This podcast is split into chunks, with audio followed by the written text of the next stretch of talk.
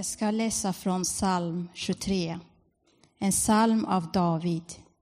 Herren är min herde, ingenting ska fattas mig. Han för mig i vall på gröna ängar, han låter mig vila vid lugna vatten. Han ger mig ny kraft och leder mig på rätta vägar, sitt namn till ära. Inte ens i den mörkaste dal fruktar jag något ont. ty du är med mig.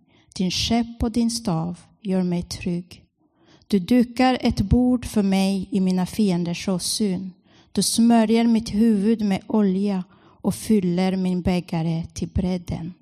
Din godhet och nåd ska följa mig varje dag i mitt liv och Herrens hus ska vara mitt hem så länge jag lever. I dagens predikan så kommer jag utgå ifrån den här fantastiska salmen som David skriver i psalm 23. En psalm som för många har inneburit tröst, hopp. Eh, den har inneburit någon sorts form av gudsbild, vem Gud är. Och det är liksom saltarens absoluta megahit. Ett poetiskt mästerverk, den mest citerade texten i alla kategorier. Herren är min herde. Och är det så att du inte har en tro på Gud och kanske inte ser dig som kristen så tror jag kanske att du ändå har en relation till den här texten. Herren är min herde. Det är David i Gamla testamentet som står som författare till denna fantastiska psalm. En väldigt eh, eh, färgstark person måste man säga om David. Han som går från en bortglömd lillebror till en stor kung. Han får vi följa från att han är den där lillebrorsan på ängen som en herde till att han blir smord till kung där Gud säger att han är en man efter Guds hjärta. Han är den kungen som Gud själv har utvalt för Israels folk. Och vi får följa liksom hans karriär, hans längtan och strävan efter Gud, men vi får också följa hans motgångar, hans nederlag, hans dåliga val. Men han vänder sig alltid till Gud själv. När han skriver den här salmen så är gudsbilden för det israeliska folket väldigt speciell. Gud kändes som att han var avlägsen, smått opersonlig, otillgänglig och mystisk. På gränsen till något skrämmande. I detta så beskriver ändå David Gud som en herde. Alltså någon som är beredd att ge sina liv för fåren. En väldigt nära relation till liksom en fadersgestalt för Guds folk. Det är något oerhört stort i det. Gud beskriver, David beskriver Gud som en väldigt närvarande Gud som följer fåren, helt enkelt. Och jag tänker att jag ska stanna till vid några versar och försöka bena ut vad som är vad och varför David skriver det han skriver. Och vi börjar såklart ifrån början. Herren är min herde, inget ska fattas mig. Jag har gått och förlurat lite på vad en herde egentligen är. Det är inte direkt ett jobb som man vill hitta på Arbetsförmedlingen idag, här hemma hos oss i Sverige, men det är ett jobb. Ett slitigt jobb, ett eh, dåligt betalt jobb med livet som insats. Och David, han visste precis vad han pratade om eller vad han skrev för att han själv var herde en gång när han var ung. Och han beskriver också själv hur farligt det där yrket är. Ni vet när han eh, ska slåss mot jätten Goliat så säger han att jag har slåss mot lejon och björn. Är det ingen som styr upp det här? Han vet hur det är att vara en herde. Och så tänker jag på de här fåren som herden ska försöka få från en punkt till en annan. Från ett ställe där det inte finns mat och vatten ska herden föda alla fåren till ett ställe där det finns mat och vatten. Och fåren, de klarar sig inte utan sin herde. De vet inte vart det finns mat att äta, de vet inte vart det finns vatten att dricka. De är helt beroende av sin herde. Om vi går till Nya testamentet så beskriver ju Jesus sig själv som den gode herden. Herden som känner fåren och som fåren känner. I Johannes 10, vers 13 så står det Jag är den gode herden och jag känner mina får och de känner mig. Liksom Fadern känner mig och jag känner Fadern och jag ger mitt liv för fåren. Det som kung David skriver om vem Gud är, det på något sätt fullföljer Jesus när han går här på jorden och beskriver sig själv som den gode herden. I eh, samma kapitel i Johannes, vers 20 till 30, så förklarar ju Jesus vem han är i de här termerna av en herde och att han är Guds son, den gode herden, som du och jag får följa. Om vi stannar till vid nästa passage i psalm 23 så står det så här.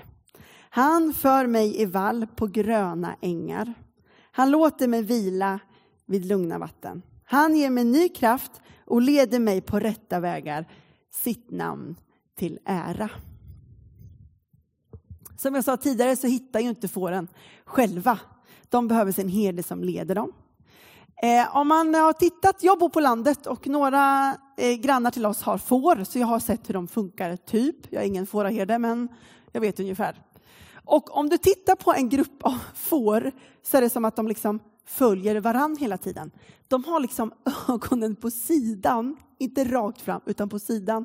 Och det gör att man gör precis som grann, grannen gör. Det ser väldigt komiskt ut. Flyttar ett får, ja då flyttar resten. Går ett får åt vänster, då följer fåren efter. Det är ett ängsligt djur som behöver någon som, som leder dem. Och herdens främsta uppgift var ju att försöka få fåren att äta och dricka. Och någonting som jag lärde mig när jag skulle förbereda den här predikan, det var att får, de dricker inte ur vatten som rör sig eller vatten som är strömmigt eller forsar, därför att det är livsfara för dem att hamna i vattnet. Så för att de ska kunna dricka så måste de komma till lugna vatten. Alltså, herden känner fårens behov. Han vet precis vad de behöver. Han ser till deras behov. Det är inte så att nu har jag hittat lite vatten här, det funkar kanon, försök att dricka här. Utan han vet exakt vad de behöver. När Jesus beskriver sig själv och sin roll som den gode herden så står det så här. Mina får lyssnar till min röst och jag känner dem och de följer mig. Jag ger dem evigt liv och de ska aldrig någonsin gå förlorade och ingen ska rycka dem ur min hand. Jesus, han känner dina och mina behov. Han vet precis vad vi behöver. Det är han som för oss till de lugna vatten där vi får frid, där vi får vila. Det är Jesus som gör det. Ibland när oron gör det mörkt, när oron tar tag i oss, då behöver vi lyfta blicken och lita på att Jesus har omsorg om oss, att Jesus ser våra behov och att vi inte är bortglömda av honom, inte någon av oss. I Lukas kapitel 15 så pratar Jesus om liknelsen om just om det där förlorade fåret. Och då står det så här. Om någon av er har hundra får och tappar bort ett av dem, lämnar han då inte de 99 i öknen och går och letar efter det borttappade tills han hittar det? Och när han hittar det blir han glad och lägger det över sina axlar och när han kommer hem samlar han sina vänner och grannar och säger till dem Gläd er med mig, jag har hittat fåret som jag hade förlorat. Fåren behöver någon som leder dem och är det så att de kommer vilsen, då letar herden rätt på det där fåret som är förlorat. Alltså han räknar in fåren och så tänker han, en, två, tre, nej, det saknas en, jag måste leta efter det fåret. Det är så Jesus gör med dig och med mig. Vi är inte bortglömda, någon utav oss. Vi fortsätter i psalm 23 och vi kommer till vers 4 och då står det så här. Inte ens i den mörkaste dal fruktar jag något ont Ty du är med mig och din käpp och din stav gör mig trygg. Få verser som liksom lägger till grund till någon sorts förhoppning av att Gud, han leder oss genom dödsskuggans dal. I det här dramatiska landskapet där man ska föra fåren från en sida till en annan så kommer det farliga passager. Herden släpper inte flocken och tänker lycka till, vi möts på andra sidan. Utan han följer med fåren genom dalen. En plats som var väldigt farlig. Där eh, lurade rovdjur, för både, liksom, det var farligt för både djur och för människor. Ett lätt ställe att bli ett byte på. Men herden, han försvarar också sin, sin jord med sin käpp och med sin stav som fungerade som ett riktmärke vart vi ska gå, men också som ett, ett, att få bort faran, att skydda sig med ett slags vapen för att skydda sin jord. Och jag tänker på det där i de här tiderna när vi kanske känner att vi faktiskt är i den där dödsskuggans dal, i den mörkaste dal. Jag vet inte hur du känner, men jag anar att vi alla hanterar den här rädslan olika som vi befinner oss i just nu. Och då känns det så fantastiskt och så stort att Guds ord säger att han går med oss i den mörkaste dal. Gud svävar inte över det, över dina eh, liksom, eh, tillfällen som det känns mörkt. De står inte Gud bara och tittar på, utan det står att han går igenom tillsammans med oss. Det är inte en plats vi ska stanna på heller, utan vi ska ta oss igenom det och Gud har lovat att vara med.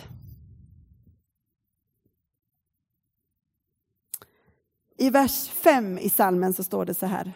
Du dukar ett bord för mig i mina fienders åsyn. Du smörjer mitt huvud med olja och fyller min bägare till bredden. Din godhet och nåd ska följa mig varje dag i mitt liv. Och Herrens hus ska vara mitt hem så länge jag lever. Att äta tillsammans på den här tiden, det var något eh, viktigt, något stort, något som man gjorde med få utvalda. Det var något väldigt, väldigt speciellt, nästintill en helig stund. Så när David avslutar den här salmen på det här sättet så är det som att han återigen stryker liksom ett streck under att Gud är en personlig Gud som bjuder oss hem, hem till sig. Och en dag så ska vi alla få samlas i evigheten. Det finns ett hem som Gud har förberett åt dig och åt mig. Herrens hus ska vara mitt hus. Att säga ja till Jesus Kristus är att ha ett hem hos Gud. Sån otrolig kraft och styrka i det. Så vad vill den här salmen säga till dig och mig idag? Den säger ju någonting om Jesus, att han är den gode herden. Gud, han hade omsorg, eller har omsorg om oss människor. Så stark kärlek att han gav sin enda son till oss för att var och en som tror på honom inte ska gå under utan ha ett evigt liv. Så Jesus, han känner dig vid namn. Du är inte bortglömd. Du eh, är välkänd hos Jesus Kristus.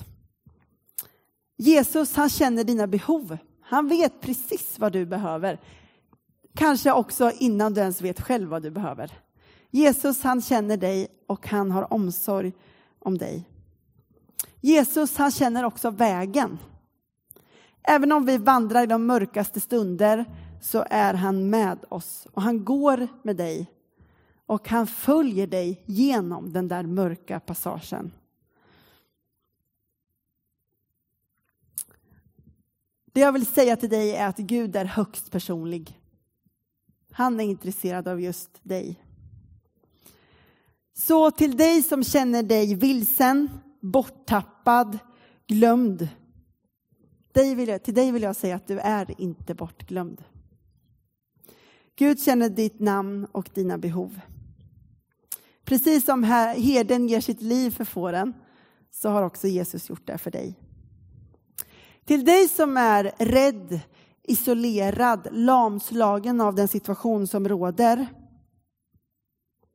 så vill jag säga till dig att Jesus han känner vägen.